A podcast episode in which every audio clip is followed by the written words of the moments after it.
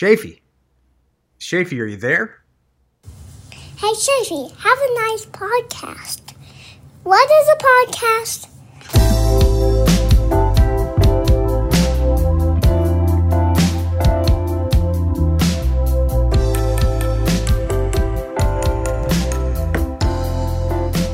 Well, well, well.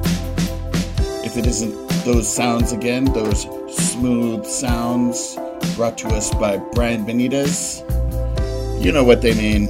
I know what they mean. They mean dusk has fallen on the hill country once again. They mean that I am behind my microphone in the back room of my ivy covered castle. Nailed it.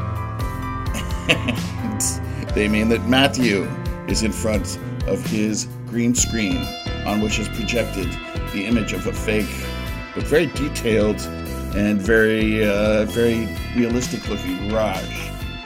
And it means it's time for one magical hour, a Matthew and Schaefer podcast spectacular. I'm ready. Are you ready, my friend? I'm ready. You may say that I'm a podcaster, but I'm not the only one. I hope someday you will join us and the metrics will finally be right. I mean, after you're all in and we're done, and we stop talking about the metrics. Rest in rest in peace, John Lennon. It's 40, 40 years to the day that uh, some jerk face shot John Lennon. 40 years ago, huh? Yeah. Right? Long time gone. They were talking on ESPN today about Howard Cosell's Monday Night Football announcement. Oh, uh huh. He he got the news, and they were they were playing the the off air conversation between him and Frank Gifford about whether he's like is you know do you feel like it's appropriate to break this news right now? And Frank Gifford was like, yes, he's a cultural icon, and people need to know. You need to tell them. Do you think that would happen in this day and time? I, I, I don't think it would. I think Well- then I don't because you know then it's like everybody was watching Monday. Every, that was the main media outlet. Now it would if if somebody were to be assassinated or some breaking news were to happen, I, I don't think they'd cut into the football broadcast. I don't think you'd hear it from Troy Aikman. No, and everybody would know about it beforehand via Twitter and all the other stuff. The the news updates on their phone. They would probably a, a large portion of the world would get it at the same time Troy Aikman got it. To be honest, you know. Right. That's right. Yeah. But at the time, I can't even imagine. You know, he was uh, he was a figure who made a big impression on a lot of people. My uh, my mother included. You know, uh, uh, a bunch of people. Uh, Big news. something more than just songwriting, right? You Sure. know, uh, Absolutely. It's hard to explain those things. Actually, we're going to be talking about it a little bit later. Yeah, I mean, uh, Be- Beatlemania was with- was a massive fad.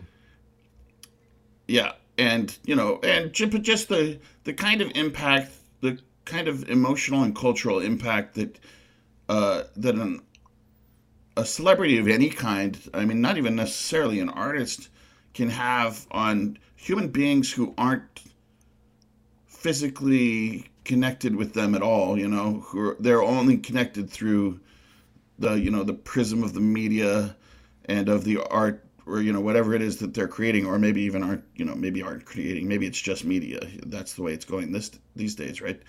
But uh, still somehow they affect who we are in a way that seems larger to me than even than even just just art And it's funny having this conversation. I was just later on. We're going to get to uh, field correspondent Dickie Hall's New York Times story about Val Kilmer, which uh, Dickie and I both have an affection for eccentric celebrities. I think we're, we're, we're not unusual in that way. Uh, everybody gets excited, but I think I think uh, Dick and I take a certain pleasure. Uh, It's a little niche. I don't. I don't particular think pleasure. It's, uh, uh, that maybe not necessarily everybody should. I mean, people might say, "Oh, that guy's weird," but you know, people are interested in weirdos.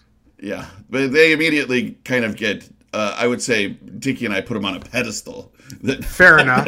Yeah, no, I think that's, that's appropriate. the difference. Yeah, sure. but uh, that's you know kind of The uh, more bizarre and chaotic a person's behavior becomes, the more esteemed they are in y'all's book.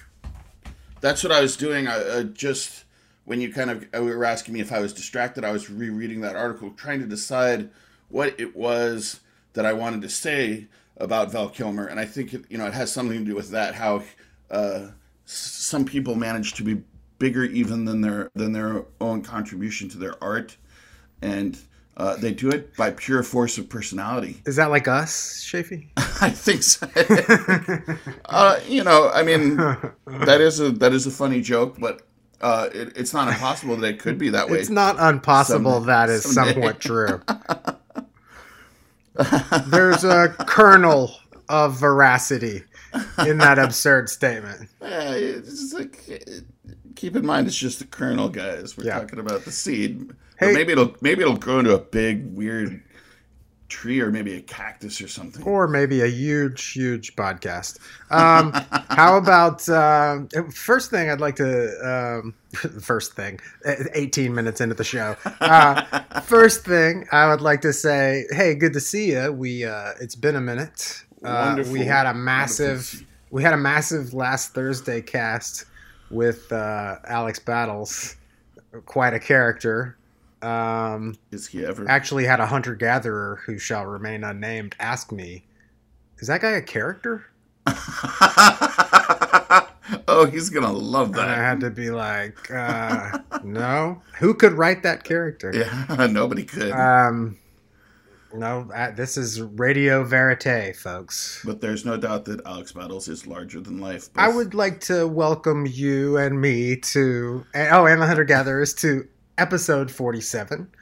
Here we are. Um, 40s, can you believe tagline okay, for episode 47 i got a couple of taglines episode 47 or some tuesday in the pandemic it? or how about this how about this episode 47 the nebulous episode just kidding just kidding that makes it seem like we're not prepared and tonight folks we are prepared I would. i have pre- i have i have pre- prepared something for schaefer uh, we are going to do the Great American Avocado review of Great American Fads. We were so talking. excited we were talking this. about fads on the show, and I have always been absolutely fascinated with a thing, a show, or a movie, or a toy, or a diet, or uh, whatever it is that elicits this emotive response to to everybody and it it's oftentimes now uh, i think that a fad is a flash in the pan. It's a it has a lifespan. I i will say in researching fads there are a lot of things that people would consider a fad but that actually ended up having like you know change changing the culture and uh, something that i feel like got popular and never really became sort of unpopular um, and I'm maybe I'm maybe I, I was trying to kind of make a distinction with that in the list that I have curated for you to review later. And let me tell you, uh, just like our conspiracy theories review, it's gonna run long. I hope you're not busy, or if you're busy, I hope you're able to listen to the show while you're doing your thing. yeah, no, I think that that's definitely the those are the best kinds. The best way to the best way to listen to this cut podcast is definitely to be doing something else that you know maybe something important, but something that doesn't necessarily Like require dishes.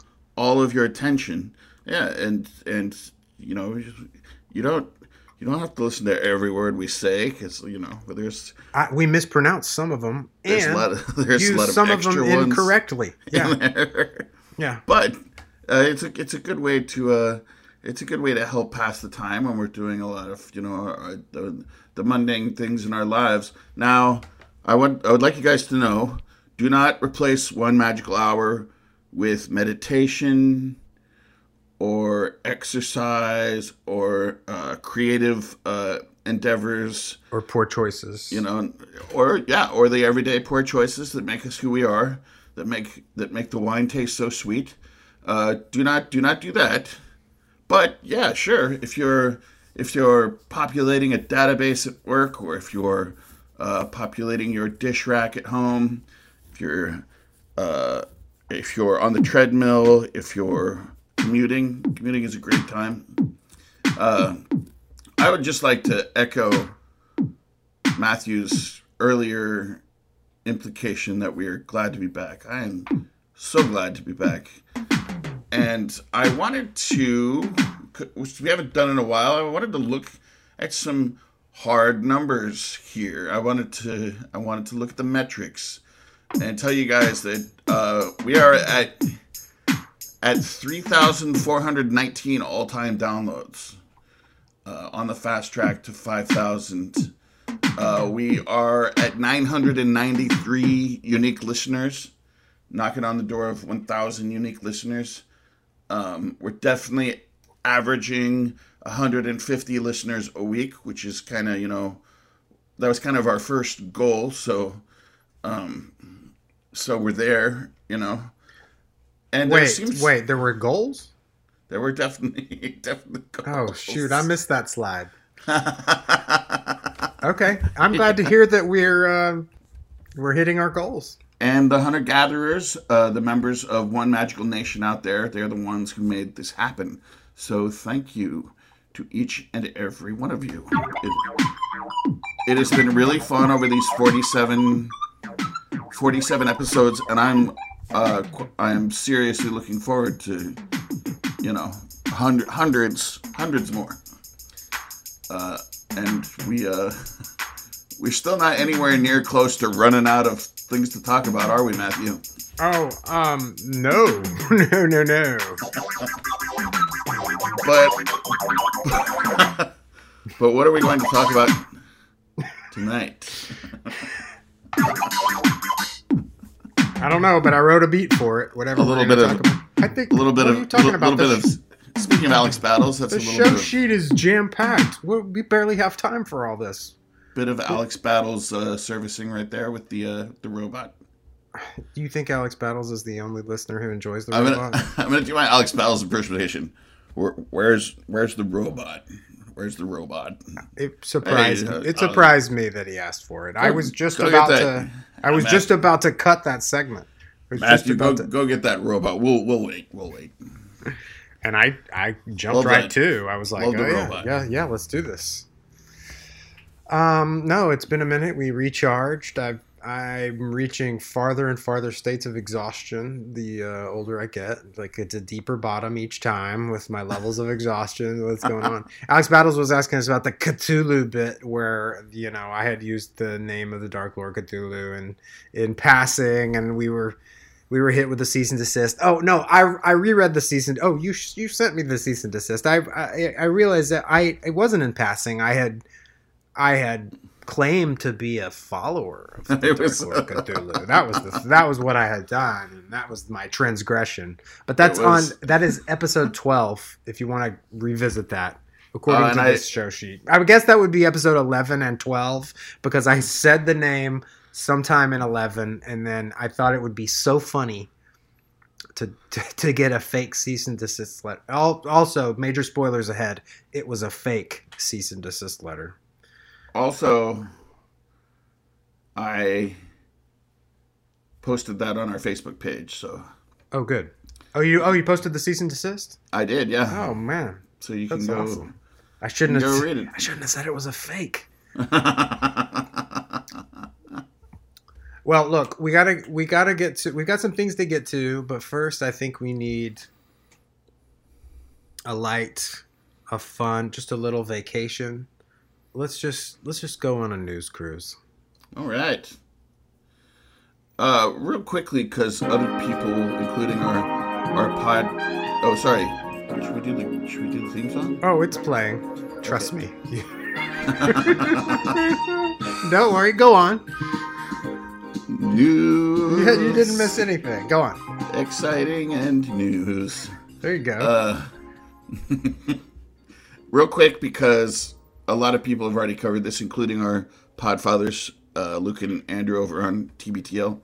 But uh, I wanted to just talk real quick about Bob Dylan's selling of his publishing rights for three hundred million dollars, and I, it's they've been people have been kicking around some ideas about, um, and wow, talk about somebody who is uh, a person, an eccentric person, in addition to being a a very uh, power, you know, powerful and influential artist, but uh people have been kicking around some ideas like he's worried that taxes are going to go up in the Biden administration.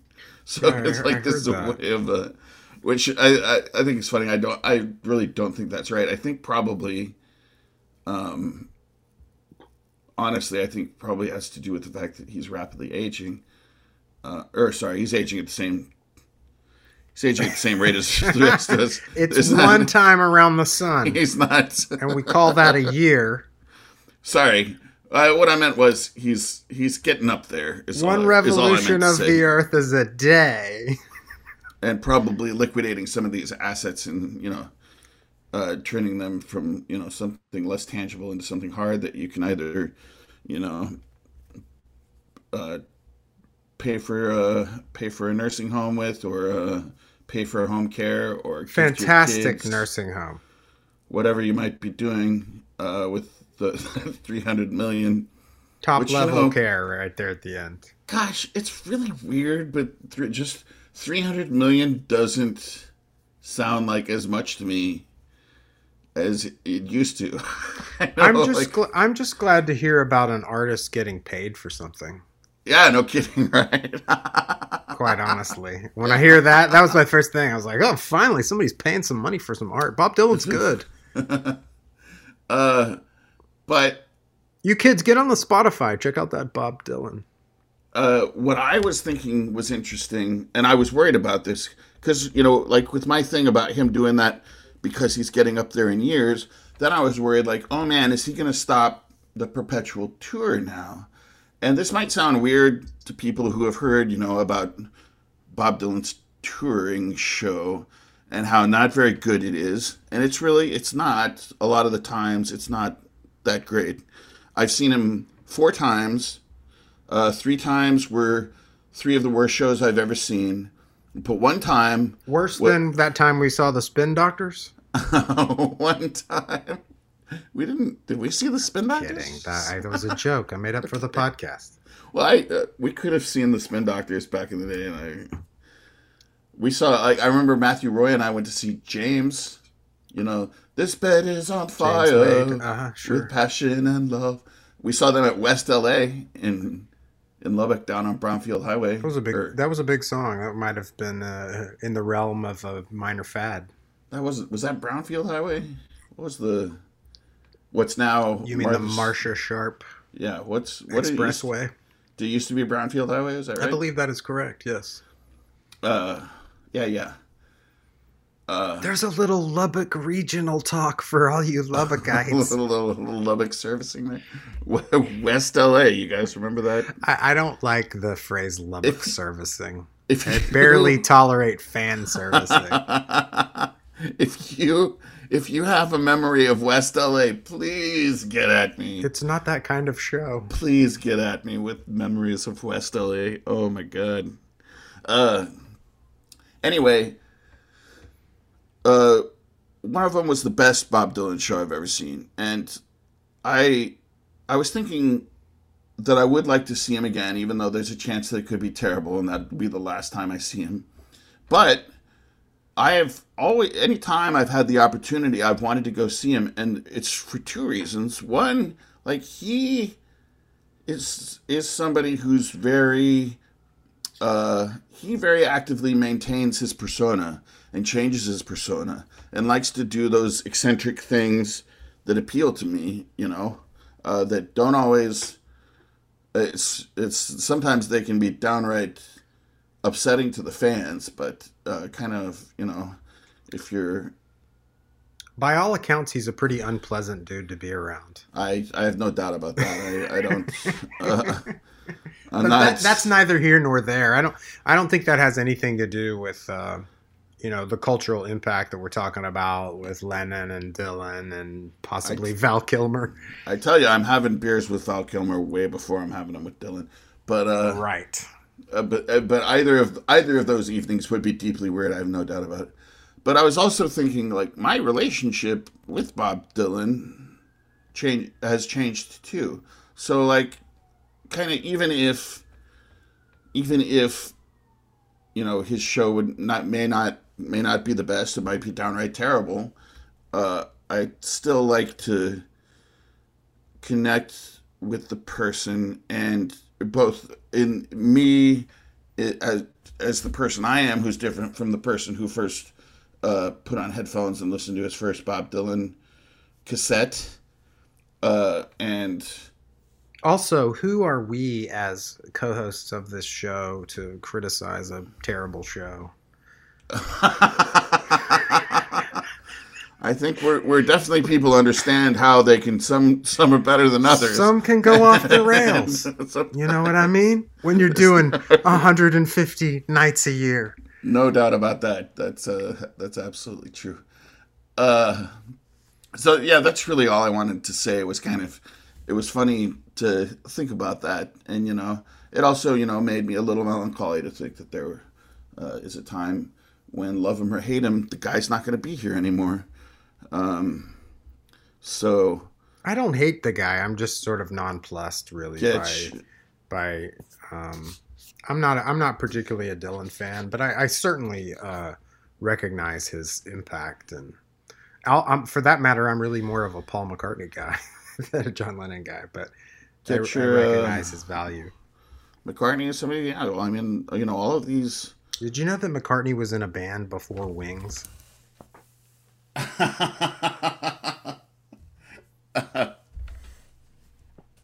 Um, yes, I did. Uh, I for a second there, I thought you were talking about some band in between. The Oh no, it was called the Beatles. They were fans of the Crickets. I was trying to think of a band in between Wings and the Beatles. Like maybe there was. You know, the Crickets. Uh, he wasn't in the Crickets. That was a different I know, but the Beatles were inspired by the name of the Crickets oh, is that right? to to call it the Beatles. Lubbock. Uh, Lubbock native. you're gonna get Buddy some Lubbock Holly. Lubbock hunter gatherers yelling at their speakers here if you keep uh, falsely attributing Buddy Holly work to Paul McCartney, my friend. No, I'm I, no. I just mentioned the Crickets because because that's where it all starts. Lubbock. Okay. Gotcha. I'd like to welcome uh, field correspondent Schaefer Hall by way of field correspondent Dickie Hall. Field correspondent Dickie Hall, as I mentioned before, sent me this New York Times article. Uh, I will, I will put it up on the Facebook page so you can read it. It's a really good kind of deep dive on him, uh, and uh, s- uh, some things that I already knew about him. Is it an interview with Falcon? Yeah, yeah, it's a chat uh-huh. uh, and and a reflection. Uh-huh. Uh, some things that I already knew about him. Uh, he's recovering from throat cancer, but he's also a uh, he's a Christian scientist. Oh, so right. he was he was actually and a very devout devout Christian scientist too. He was fully prepared to uh, to let uh, let the good Lord handle everything, but uh, his children weren't so confident, and so they actually influenced him to get uh, to get medical help. And um, I guess you know, I guess who knows what it was that that uh, got him on the mend, but he is on the mend. He, uh, I mean, his voice is shot. You know, he speaks through the tracheotomy tube or whatever. Um, Oh wow. Th- but uh, That's terrible. but he has some interesting things to say about that. Um, he talks about. I didn't realize that he had gone to Juilliard. Um, and he he says the uh, the New York Times reporter, whose name I should get for you. The New York Times reporter, Taffy Brodesser Akner. Uh, commented on his, you know, was talking with him at, about his voice. The, reporter said the sound is something between a squeak and a voiceless roar. He says the fact that I can understand him as a result of the endless vocal exercises that he was trained to do when he went to Juilliard after high school. He was taught to work his voice like it was a trumpet. Uh, he hated the authoritarian rule at Juilliard, whereas there he hated those stupid vocal exercises. But uh, that's he says that you know that that is probably the only reason that he's able to express himself today. Wow. Um. So, the interesting thing to me uh, after this was he talked about going to this place called Helmel, H E L M E L, uh, which is this. Uh, it's it sounds to me like a strip mall basically that he's taken over on Melrose Avenue in Hollywood, and uh, he's got art galleries. all art galleries in there. There's a listen to this, Matthew. There's a podcasting studio, um, uh, office space, art studio. Uh, it's also uh, Imagine that Val Kilmer became our patron. kind of a. It's it doesn't seem unimaginable to me. You're right. That sort Uh. of seems well within the realm. Uh, Certainly before that Cthulhu season desist. and uh, also a kind of a museum to like his movie career. It's it sounds like a magical, like kind of weird Willy Wonka like place. Uh, Helmel's mission is to serve as a fun, sacred space where eclectic artists gather with novices to collaborate and through new technology inspire change and spark giving in our local underserved community.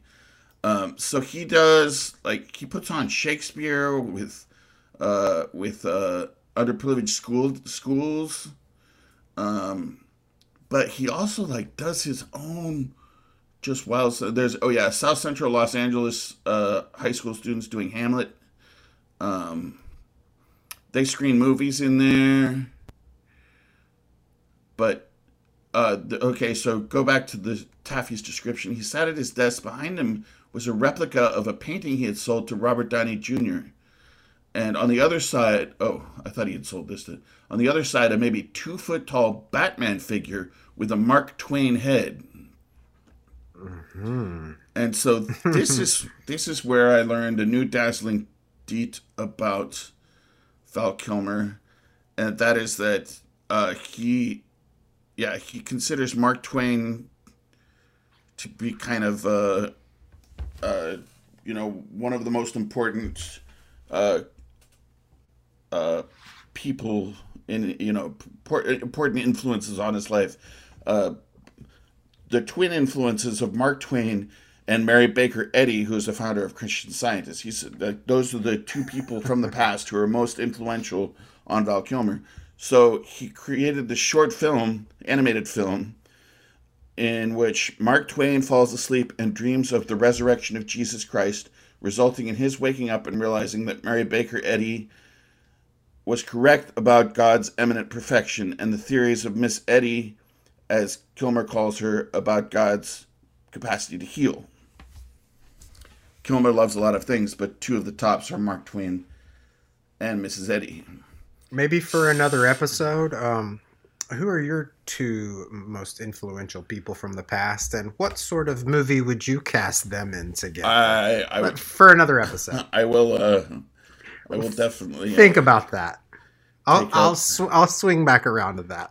take up that sword and shield in that little battle with myself. Uh, so he was he was planning to take this to South by Southwest, and then the pandemic broke out, and he was he was upset about it. You know, he said, and he said, bad things happen, but you still need art. and that is certainly uh, That's why we started the podcast. I uh yeah, exactly. That definitely definitely spoke to me.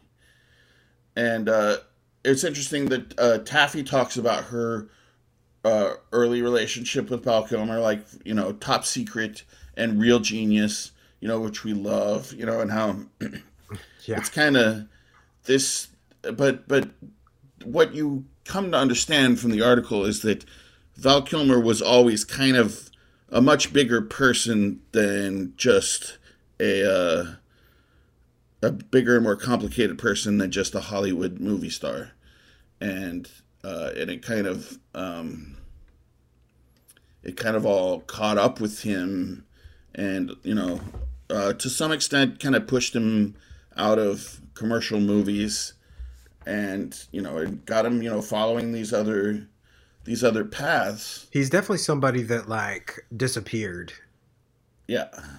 And I think part of that, I'm sure part of that had to do with the cancer, but also, But I no, I mean before the cancer, like he he was sort of a fad in a way. Like he had a he, a heyday, and then he disappeared from com- like you say commercial movies. Really, like I mean, and there was Kiss Kiss Bang Bang was sort of a like oh there's Val Kilmer again, and that was in 2005. You know, you're right. Yeah. And what a great movie that was. Um, so, and then I, you know, I kind of, you know, I want to let people read the article and draw their own conclusions. But to me, I definitely, from this, you know, really interesting, you know, at times funny, um, but ultimately quite moving article. You know, uh, I, I, I took the story of a guy who, you know, had had much bigger aspirations, much bigger ideas about himself, and ideas about how he wanted to engage with the world than just his job. Uh, you know, you know, his job was movie star, and uh, and how he just he went after them wholeheartedly and weirdly and without worrying about what a- anyone was going to think of him. And I think that that is super cool. And that's uh, I'm sure you know. I'm sure that there are plenty of problems uh, with Val Kilmer, but I I enjoyed thinking about his person in that way, and yeah, and I found it very inspirational. Um, I- particularly, yeah, I I find it super cool when uh, Dickie brings content right and just puts it on our plate. yeah, because we're you know we're we're doing a lot up here, and so if you've got some content, send it our way. I'm sure we have. You all have people like this. Uh, or I hope everybody has someone like this in their lives. When Dickie sends me an article, a link to an article, I know I should. You know, I know I should read it. Um, Right, right. I hear what you're saying. uh, yes, he's like that, and I think without further ado, it is time for. Sorry, I, I wasn't quite ready. It is time for your favorite segment and mine. Well, it's a brand new segment. I don't know how it could be anybody's favorite. The Great American Avocado Review of Great American Fads.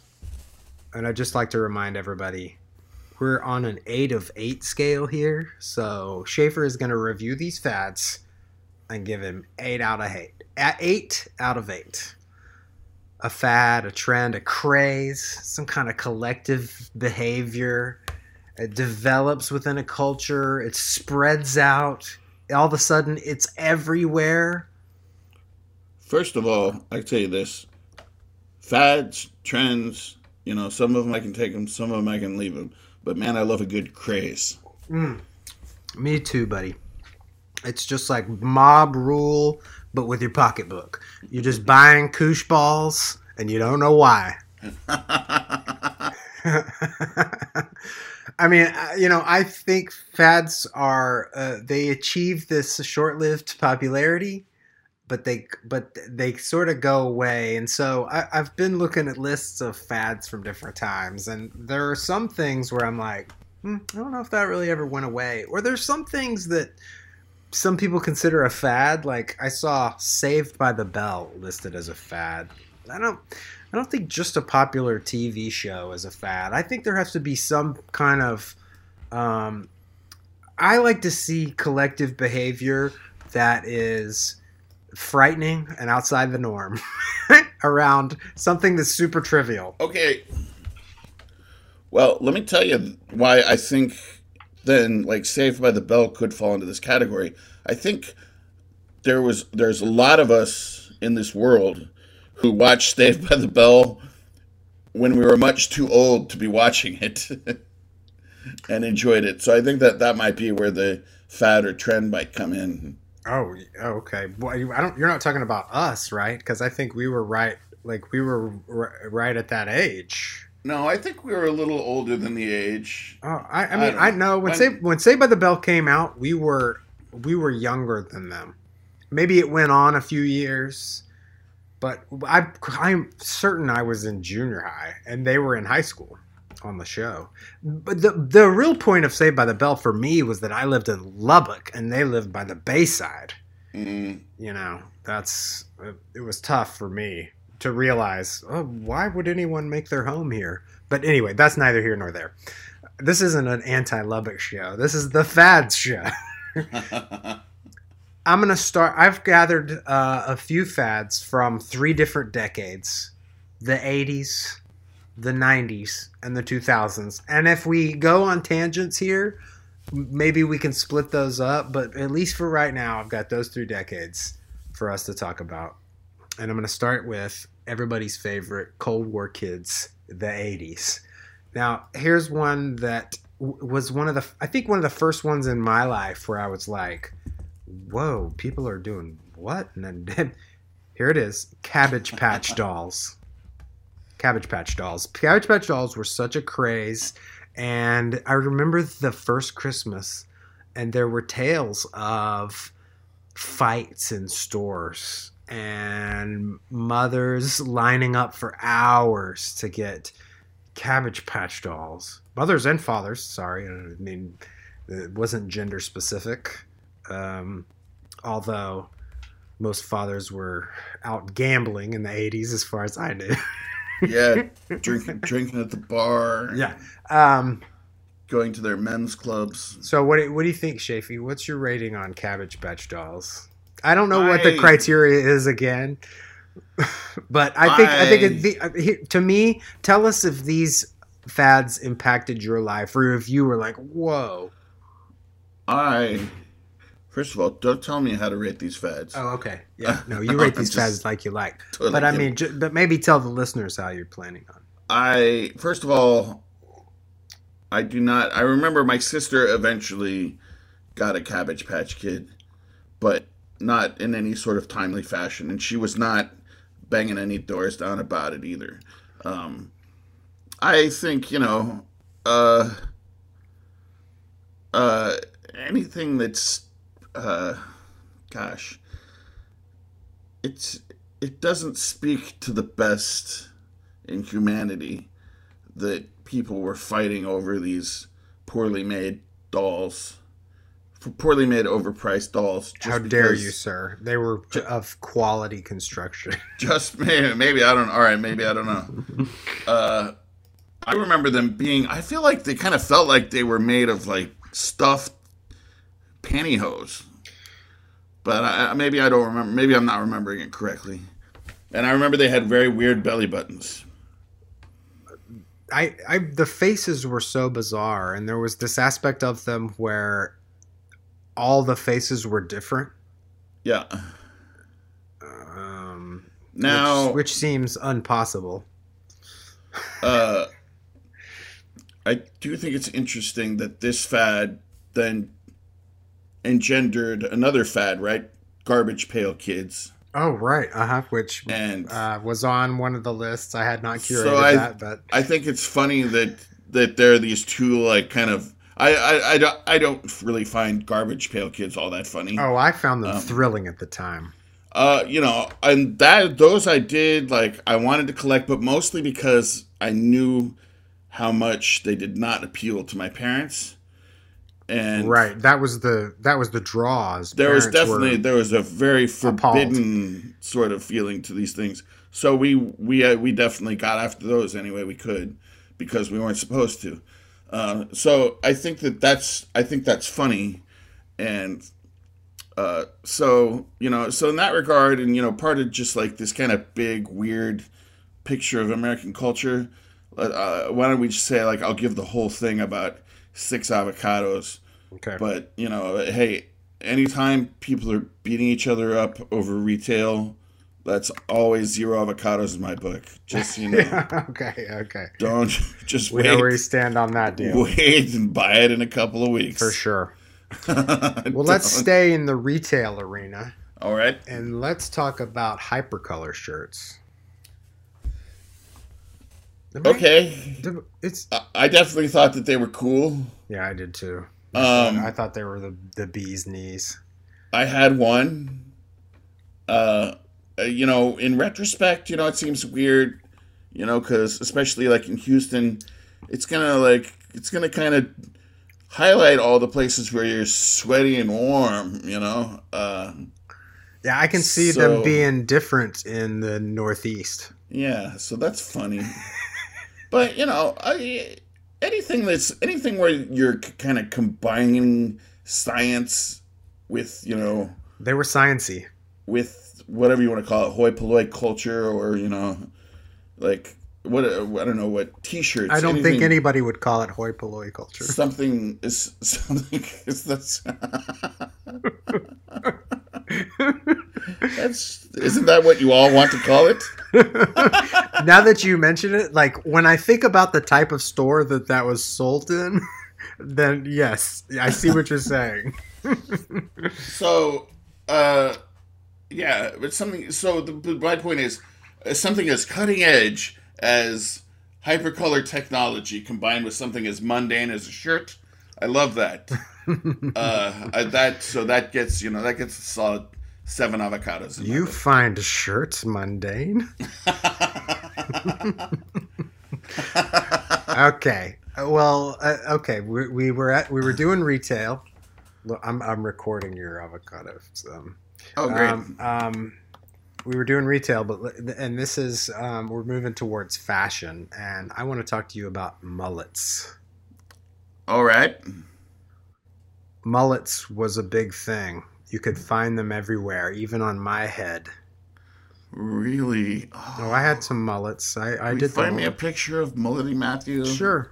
There, I, I could find you a picture of uh, mullety permed, permed mullety Matthew What? for sure. My my third grade class picture oh, for sure got a per, a mullet and a perm. Congratulations. There's a dazzling deet hunter gatherer. Now, You didn't ask me about mullets with perms. Mullets with it was perms. it was implicit. seven avocados. Just a regular old mullet. No, that's more like four or five avocados. Okay, I see the. I'm gonna split the difference and give it six. I don't think I definitely I I would you know in this day and age I would try not to hate on any hairstyle. Um and I think that there are people who have done the mullet very well. like uh, Billy Ray Cyrus. Billy Ray Cyrus, I mean that was impressive. I don't know. I don't I can't say that I care much about that guy in any I don't have strong feelings about that guy in any way. Um I like it that Miley is rocking a mullet currently. Miley, uh, on the other hand, she's done a lot of stuff that impresses me a great deal. Yeah, she's Um, cool. Uh, Billy Ray, I think, I don't know. I, I I feel like some of the things I've heard about him uh, make me want kind of want to kind of want to cancel that guy and his mullet. Mm. However, you know, give me a good uh, Andre Agassi mullet any day of the week, my friend. Mm. Andre and, Agassi was a winner, sir. and you know, Oh, but but his Hair extensions? his hair That's was okay. fake. okay, yeah. no, that's all right. That's uh, All right. he he rocked it. Um, he rocked it. It looked good. It was cool. I like how Um, this discussion about fads just cascades into other fads. field correspondent Dickie Hall had a mullet for his first three weeks of college, uh, and it was very impressive. I'll see if I can. I'll see if I can get him to give up a picture of that. Like as a joke, Yeah, the ironic mullet. yeah, and it. Uh, You got to be careful with that. well, his resident advisor was like, "We could give you a mullet," and uh, and so in his college ID, he has this raunchy like super mullet, and and it's funny. it's delightful. So D- Dickie Hall's mullet that gets eight avocados straight up. Okay, moving on. Still in fashion, Miami Vice fashion. Oh, The show Miami Vice inspired people to dress in t-shirts and pastel-colored blazers. bring oh You love it. Pastel blade, yeah, bring them Yeah. back. I agree. I I loved Miami Vice fashion. I wanted to be Don Johnson. I think I have a mostly at church, but I had a I don't I had several Miami Vice school folders for my class that I kept in my trapper keeper. nice. Uh but I think I might have like a pastel green blazer in my closet right now. Like I'm ready. Yeah. Okay. Okay. And you know, and throw on top of that, you know, that awesome soundtrack to Miami Vice. I had that on cassette. That was one of my first cassettes. Was the Miami Vice soundtrack? Great soundtrack, great Yeah. show. The Yeah. show was so much fun. Um, that's a show that both my mom and I were into, so we looked forward to Friday nights. Um, It was a great show. It was it like seems it was i mean but it was one of those shows that like was moving towards kind some kind of cinema type experience Oh, for definitely, yeah. TV. uh, uh, Michael Mann. Um, but uh, it seems funny to me now that my mom let me watch that show.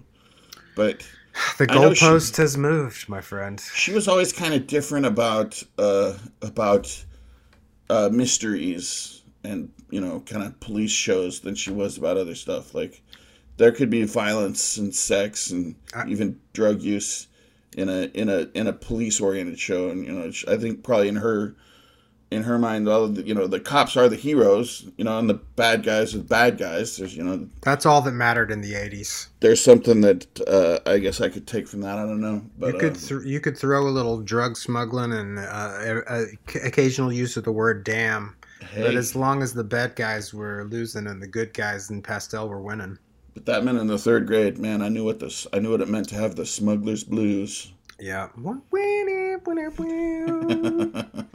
um.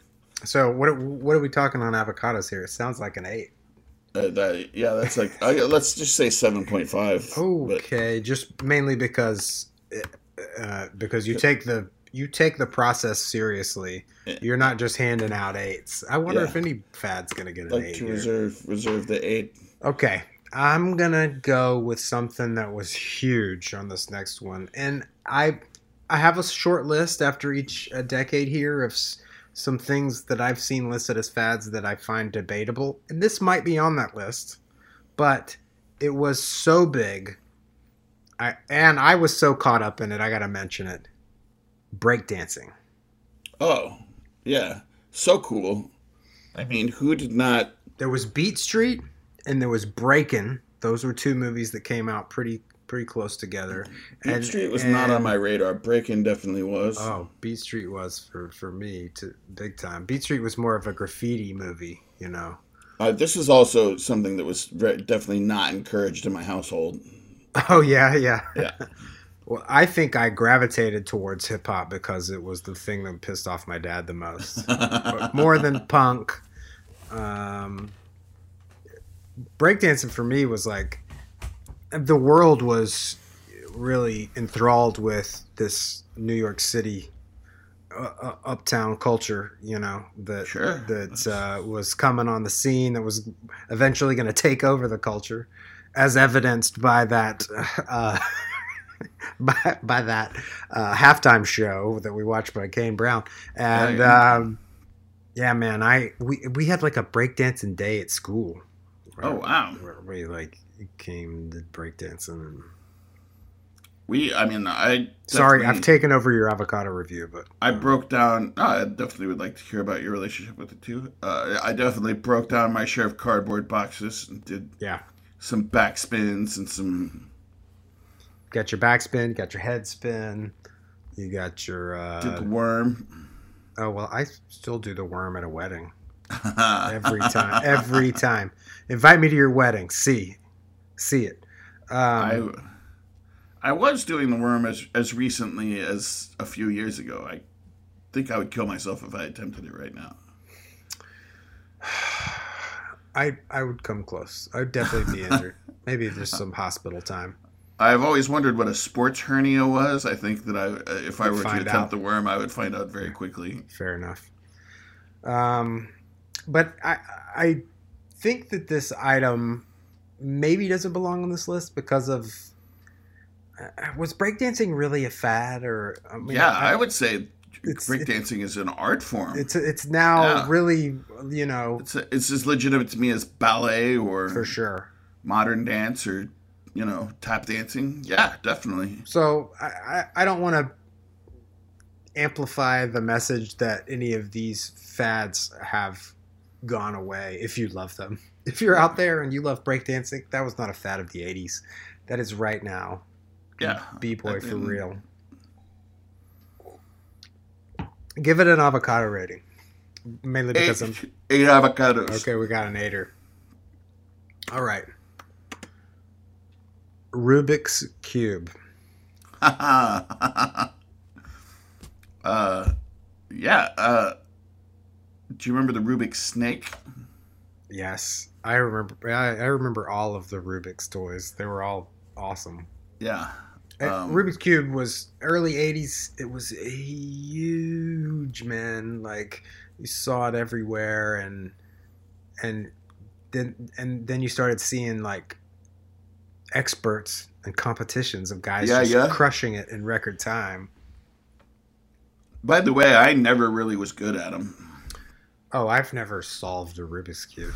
Okay, me neither. I've taken the stickers off and rearranged them. you know who? I've taken them apart. You know who was really good at it? He got, he got into it. It was it was uh, our our mutual friend Ben Westney uh, when he was on tour playing cello for David Byrne. Oh. Uh, he took up the Rubik's cube. I guess it's something to do on the tour bus or something, and he was quite good at it. He carried one around, and when he visited me in New York City, he had a Rubik's cube in his pocket and took it out and was firing it off and figuring it out, and, uh, and so that was cool. I, I wonder if we could play some Pink Martini here sometime. I don't know. I'll talk to him about that. Um, I'm sure we could. Yeah. Um, so, what do you think? on a Seven s- and a half. Okay, so I, I feel good because I I picked all big, uh, big fads here that you you rated high. Let me tell you some things that I saw on a list that are debatable. Okay. Converse All Stars. Mm, yeah. Is that I really a fad? I mean, I think that that has just pervaded the culture. Yeah, I think they're still stylish and always were. Yeah. Uh, now, to me, they now- seem like universal. Now, now mixing an electric blue c- Converse high top with an neon Day-Glo yellow Converse high top. Well, okay, so neon was a big fad of the 80s. Yeah, yeah. Uh, yeah, you're right. Those that kind of faded away. Now that would be, and and I would say, uh, you know, there's part of me that would still, if you were to do that, I would say, oh, that's pretty cool what you're doing, actually. Well, you won't catch me doing it. Don't worry. I just realized some most of the time I do the show with just one headphone on so that I can hear my voice and I've had Yeah. I've had both headphones in. Have I just been shouting for the past 20 minutes? Uh, I don't know. I'm- Okay. well, I, I'm guess at- we can hear we can listen back. That'll be great. If I've if it sounded a little loud, it was because I had both headphones in. All right. I, I fixed I was that. doing I was doing the same thing, so maybe I was talking too loud too. Um, what about goatee beards? I saw that on a list of fads of the '80s, and I was like, "Hmm." I would think that that as more of a '90s thing. I see it more as like a Maynard G. Krebs beatnik thing. Uh, Uh, I, I don't know. Oh, interesting. Yeah. Um, Sure. Okay. But I yeah, I think of like all of the Barenaked Ladies in the '90s had goatees. What a fascinating piece of trivia. All right. What about the word psych? Psych. Is that a fad? Uh, Is something is a something is a word like being like not or something is or th- is that see, a fad? I think that's a pretty interesting. Just that's just an interesting thing about youth culture, is like affirming something and then unaffirming it, and then affirming it again. It's like something you do while you're still like you're you're forming your personality, and you don't want to you don't want to call anything cool, and you, and but it's really easy to call things uncool. But then you might second guess yourself and be like, "Oh, did I just call something uncool that's actually cool?" So then you say psych or not, and then you can hopefully move on before anybody realizes the horrible mistake you've made. Uh, and you know that's i think that that's just a youth culture thing with no matter what word you use like not just jk um, or even like you know the the kids do it now be like oh i'm low-key loving this you know? Mm. You know you know I like I don't sound like i'm loving it too much i'm low-key loving it which is. Just I feel just like so much of this could be applied to the podcast.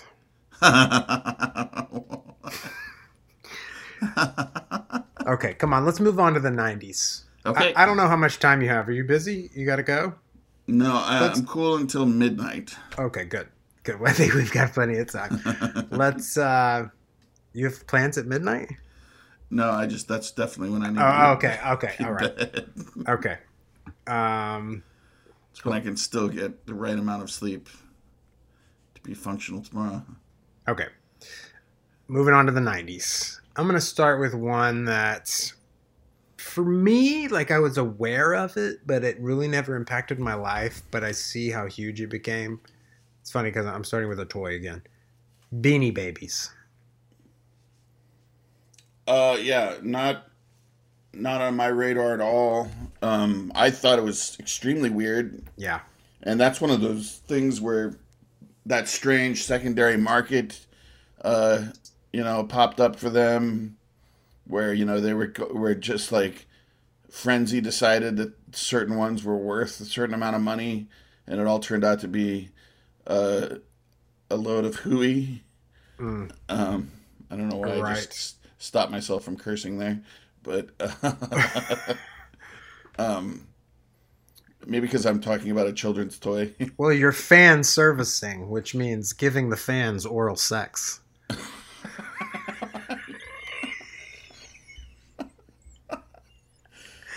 Sorry, I wanted to take away your lack of cursing with some salacious material. That's. I mean, I do think of that every time I say fan ser- and like I started saying fan servicing because I thought it was funny, but then Well, you I know- think beanie babies are fucking cunts.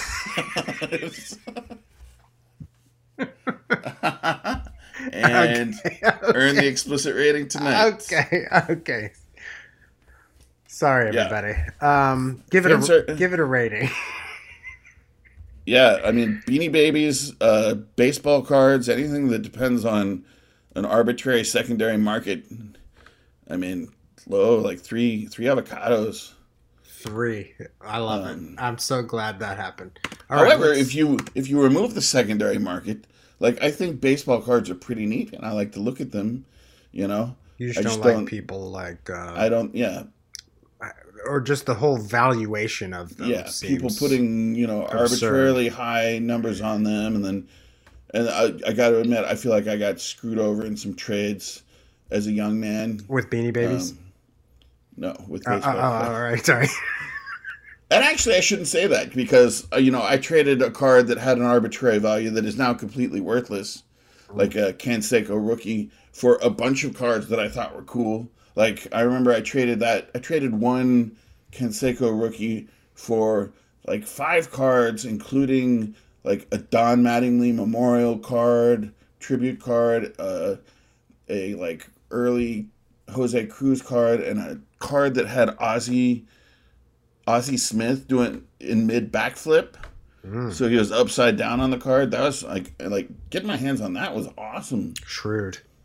And uh, so you know, I yeah, I turned that one Jose Canseco card where he had a mullet, and you know he he he ended up being one of the. Uh, I don't know. I should. I won't disparage him, but it seems to me like he was. Uh, he seems like a very bad person in retrospect. Uh, Right. so, and Ozzie Smith, I'm pretty sure Ted Cruz, yeah, great, great people. So, um, so I think that yeah. Now, thank you for bringing this up because I'm now realizing that that I won that, uh, won that trade that uh, that whoever it was on the sixth grade bus thought they got the better than me, but they Oh well, you're welcome, and the, the listeners thank you too. So here's here's a fad that here's a fad that you can't put a value on, the Macarena.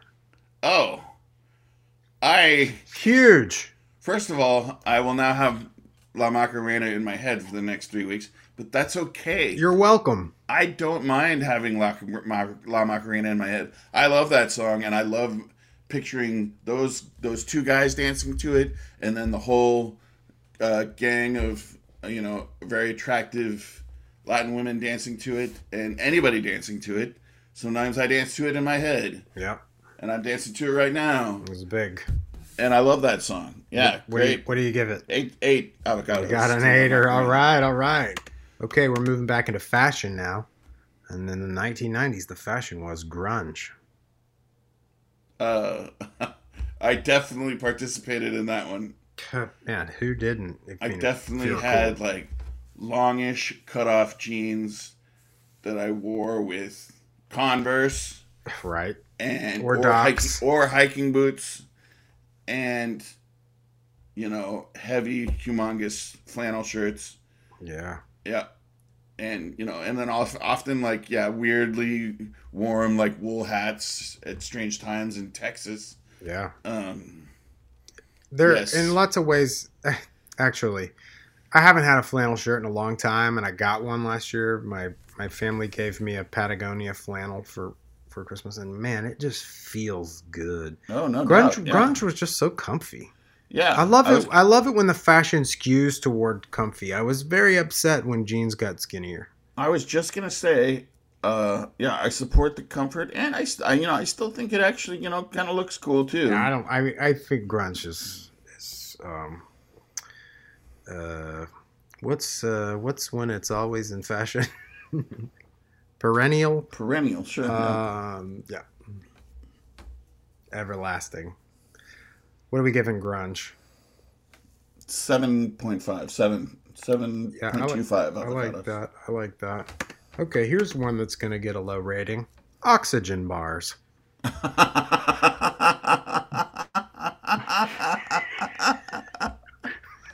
by by virtue of them being extremely funny to me, I'm in an oxygen bar right now. We might get a high rating just because they make me laugh so much. Oh, uh, there weren't the oxygen bars didn't have the kind of impact of some of the a lot of the other things we've been talking about, but they were quite the curiosity for just a moment. no doubt. And boy, d- boy, did you look like some kind of beanie baby cunt sitting in an oxygen bar, huffing on a tube for pay, paying for it. No doubt. Yes. Oxygen bars, 100% horse shit. But also hilarious. So, six and a half avocados. This is by far the most cussing I've done on an episode. Yeah, I had, I mean, I couldn't, I couldn't let you do all the cussing. It took me it took me 47 episodes to just People might think I was my sister my sister was like I said something about I you know I'm trying to just uh, you know not be too uh, I'm not trying not to work blue and she was like it's a PG show. Um oxygen Whoa. bars. Put a 13 on that PG, what, are, what are we uh what are we giving that? Put an old 1 3 on that PG. Uh, oxygen bars, like I said, uh, bu- bu- obviously totally silly, uh, but also Fun. extremely humorous. Fun, right? So, six and a half, Yeah, six and a half I like it. I like it. We're not talking about uh, 2015 PG. We're talking about 1987 PG. Yeah, here. definitely. We're talking Oh, yeah. about Sonja. We're talking about Red Sonja. Red here. Sonja, yeah. There's a Yeah. European vacation. There might be some Right. German Oh, boobies oh, up here. I, yeah, European Vacation did show breasts, right? the uh, and it was PG 13. the the Goonies kids gluing the dick on upside down. Okay. Okay. Yeah. All right, uh, here we go. One more for the 90s Rollerblades. Rollerblades are awesome. okay. That's I, a, I never had them. I always wanted them. Um, I never. Yeah. I mean, I was I was always a skater. Um, so that's you know, obviously that's its own kind of cool, but uh, yeah, like I love like see somebody who's really good on them, just looking like they're floating. Yeah, it looks awesome. I'm so torn on those. I, I I mean, I see what you mean. Athletically, they're awesome, but I also think they're the fanny pack of rolling shoes. I I, I, I, um, yeah, I think they're pretty dumb, but I think probably I, I could see an argument. Where I hope Andrew Walsh doesn't hear me. But also, like, have you ever watched like a some pretty good pe- people play roller hockey? It's super exciting. Sure. My brother played uh, roller hockey. Uh, field correspondent Dickie Hall, uh, Lucas Marquardt, um, our uh, thoroughbred horse racing correspondent. Uh, he played roller hockey. We used to go see him at Chelsea Piers. He would always like go out of the way to like board check somebody right in front of us Nice. because he knew we were drunkenly cheering him on. Super fun. Yeah, yeah. Don't. don't All right. All right. What are you giving Andrew. rollerblades? Andrew, don't don't don't listen to the haters. Don't listen to me. cool. Don't listen to me, Mr. Walsh. What? What? Uh, give me. Give me a raw score. Uh, seven avocados. Seven. Impressive. Some things that are listed from the '90s that to me that are debatable. Tattoos. That's stupid. That's stupid. That's so stupid. idiotic. Yeah. Uh, Pokemon. Dude, Pokemon is as strong as ever. I don't know Yeah. if it was. and, You know, I, we weren't kids. You know, uh, as as we get out of the '80s, there's no. Well, I mentioned Beanie Babies, but uh, I don't know. Pokemon is forever. Uh, piercings. I guess piercings had a flowering in the '90s, but. Uh, and then, I, I- but I mean, come on. That definitely like people, yeah, people but get people still get stuff pierced. Body piercing definitely yeah came on the scene in the nineties. Okay, that's fair enough. Maybe it came on the scene, and maybe it just persists in Austin. I live in Austin. Um, I got a body piercing in 1993, Matthew. And at that point, you had to go to a tattoo shop and buy the jewelry, a tattoo shop or a head shop or some other shop of ill repute, and buy the jewelry, and then they would give you a number to call oh, where a renegade piercer he didn't work out of a shop because there were no shops and you know they weren't at the time supposed to do it in tattoo parlors or whatever. Uh, it was it was i guess regulated or whatever.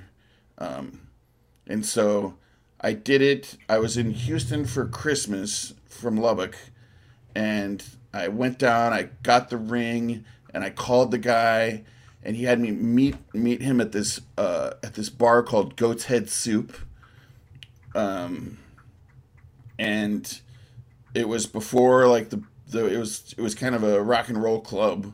It was before things got going. I remember we went in there. My friend Brian went with me. He drove me down there, and we went in there. And there was this huge dude. I guess he was like the sound guy or something. He was asleep on the stage, just flat on his back. He looked like he was dead.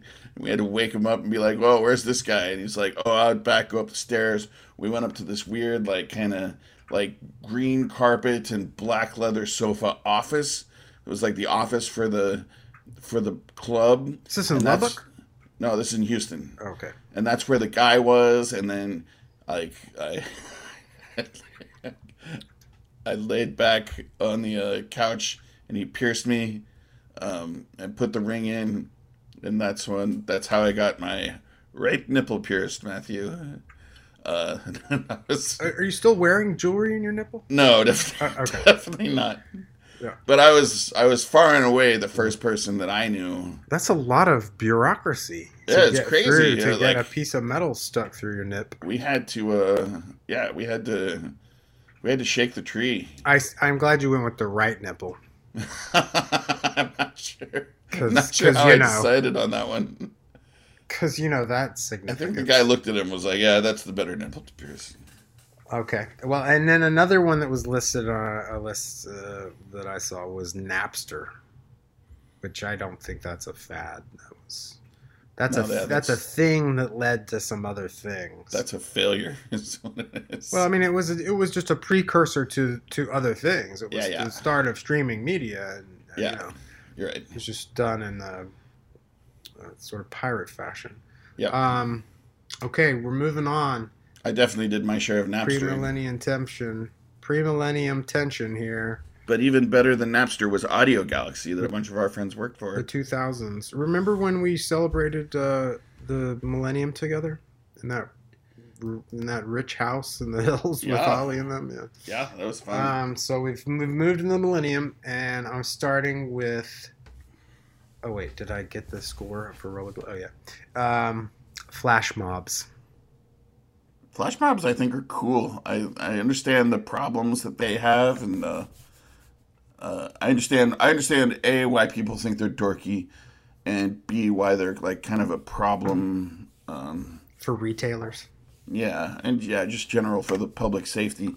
But uh, but I think uh, yeah, like if I'm standing there and all of a sudden around everybody around me starts dancing in unison, I'm I'm there for that. That's cool. Way to make the world a little bit more magical, a little bit more dreamlike, a little weirder of a place. Of course, any kind of mob Good. is a problem for public safety, especially Yeah. Mobb Deep.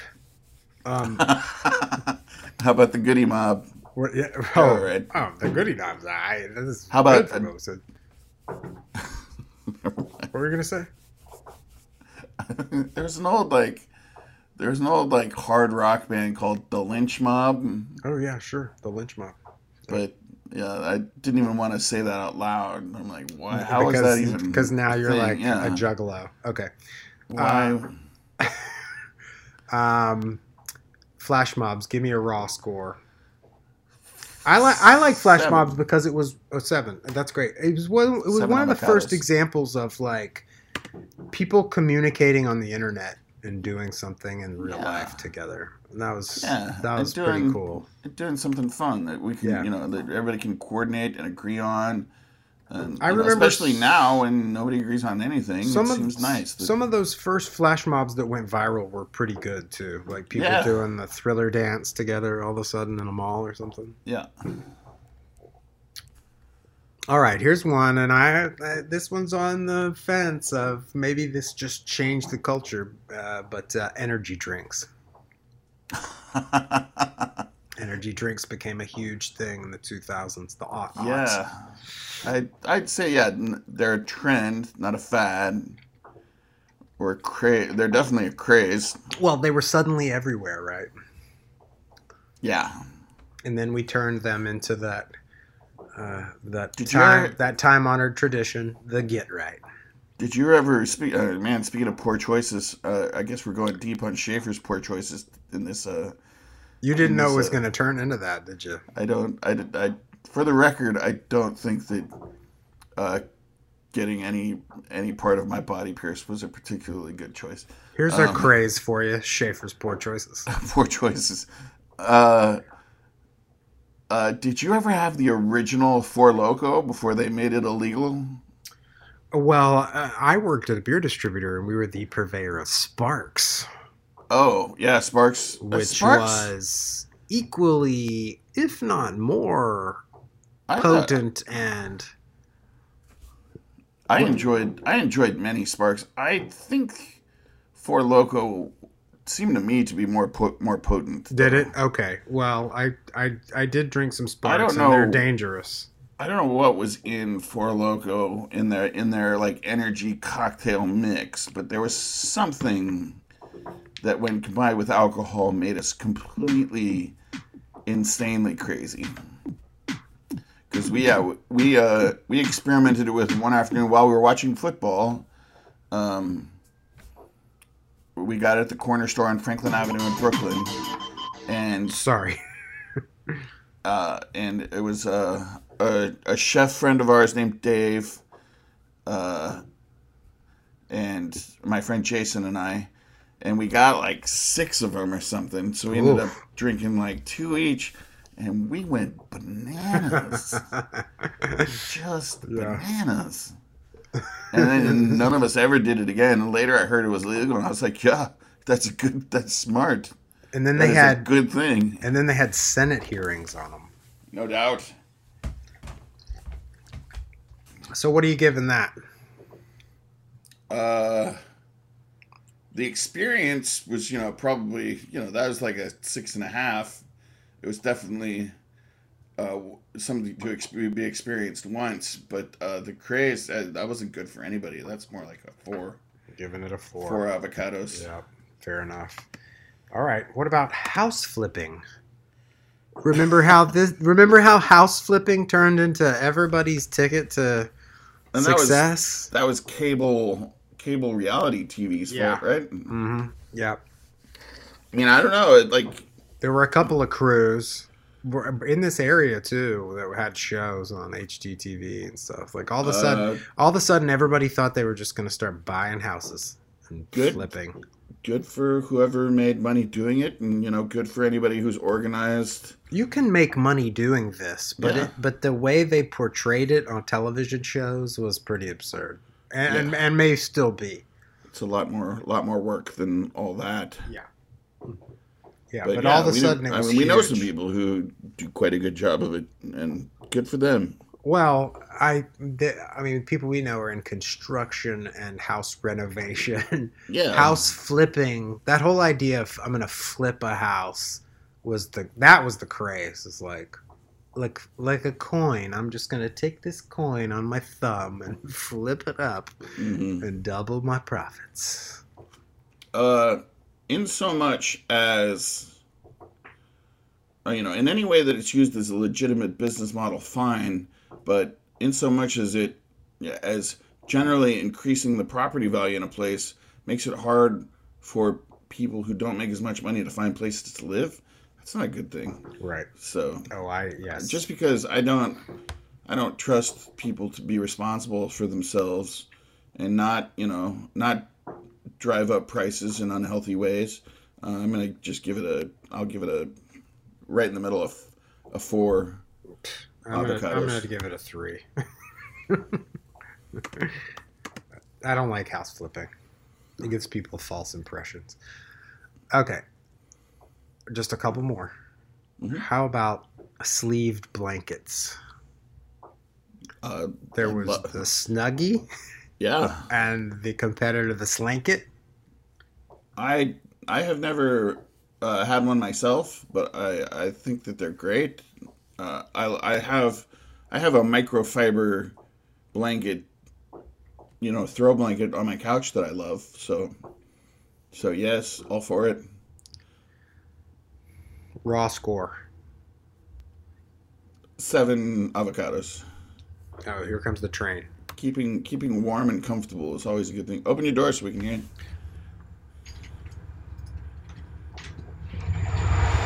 Oh, that's the stuff.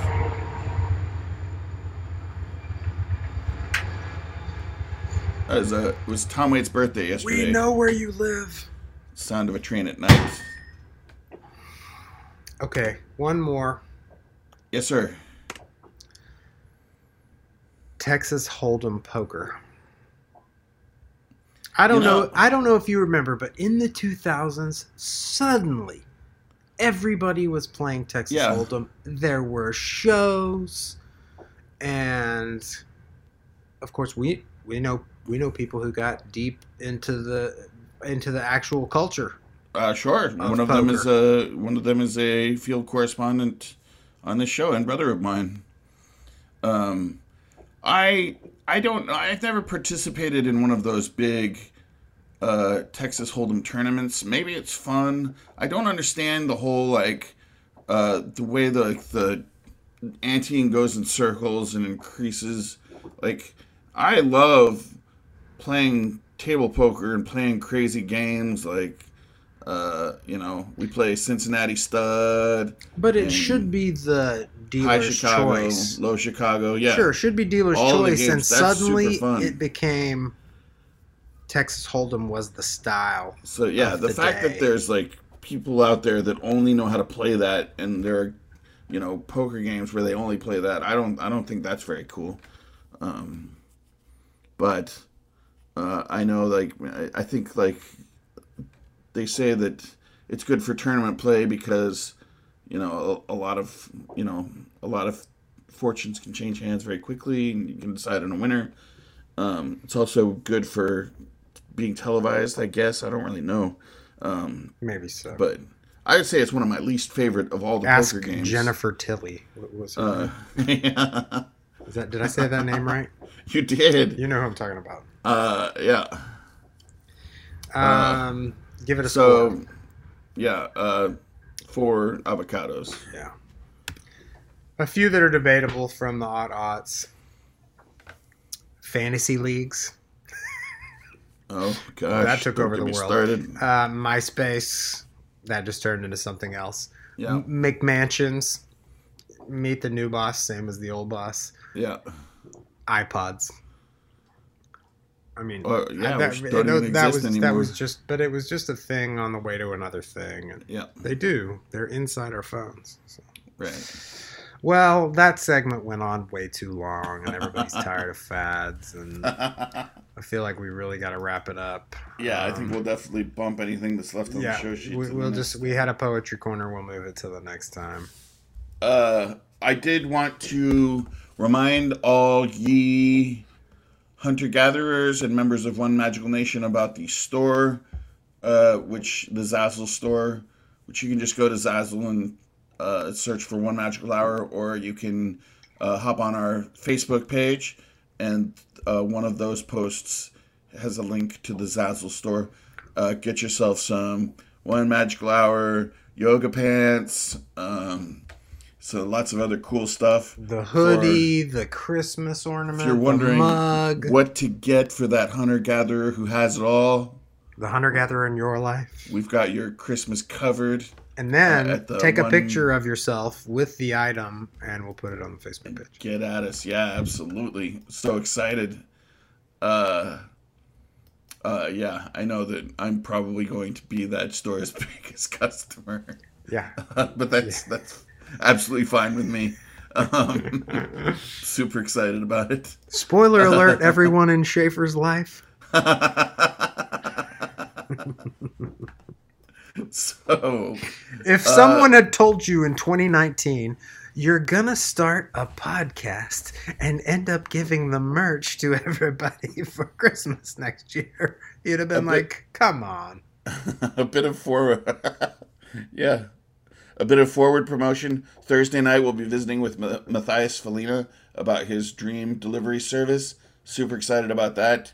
Uh, also uh, saturday night we're going to have on super fans kat and jeff uh, husband and wife uh, super fans. We're going to ask them how they do they like sit with the one headphone and one one person's ear and one headphone in the other person's ear, just holding hands and laughing at one magical nation. Are you sure they're still listening? Spoiler alert! Are you I'm sure they're still sure listening? They are, yeah. Okay.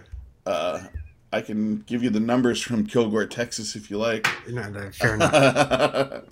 uh, and we're going to do a special quiz night, uh, and I think we have something. Uh, we're coo- if if it works out, we're cooking up something really really fun for that for that night. Uh, worth worth getting excited about. Um, once again, thanks to each and each and every one of you who listen. Uh, we appreciate you so much.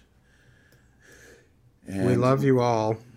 we look forward to hearing from you. And until then, the poorer the choices, The sweeter the fat.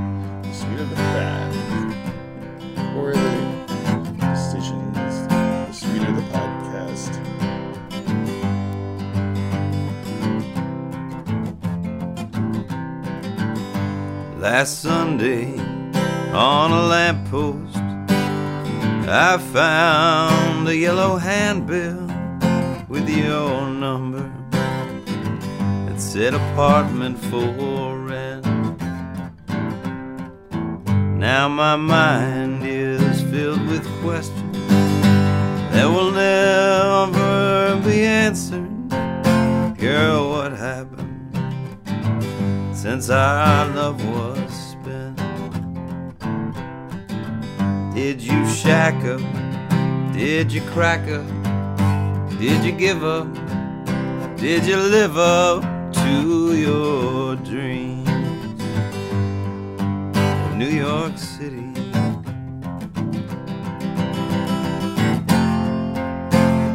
I still can't find that picture.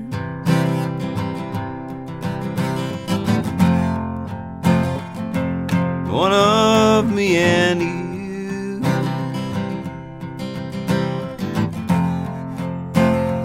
Under an umbrella on your birthday.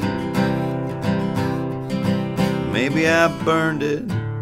That sounds like something I'd do.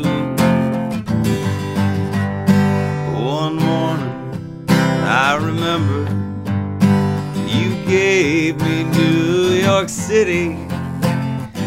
Now, my dear, I'm giving it back to you. The room where we shot the lights out will soon be a different color. Who could live with walls so blue? Did you shack up? Did you crack up? Did you give up? Did you live up to your dreams? New York City. Did you shack up? Did you crack up? Did you give up? Did you live up to your dreams New York City?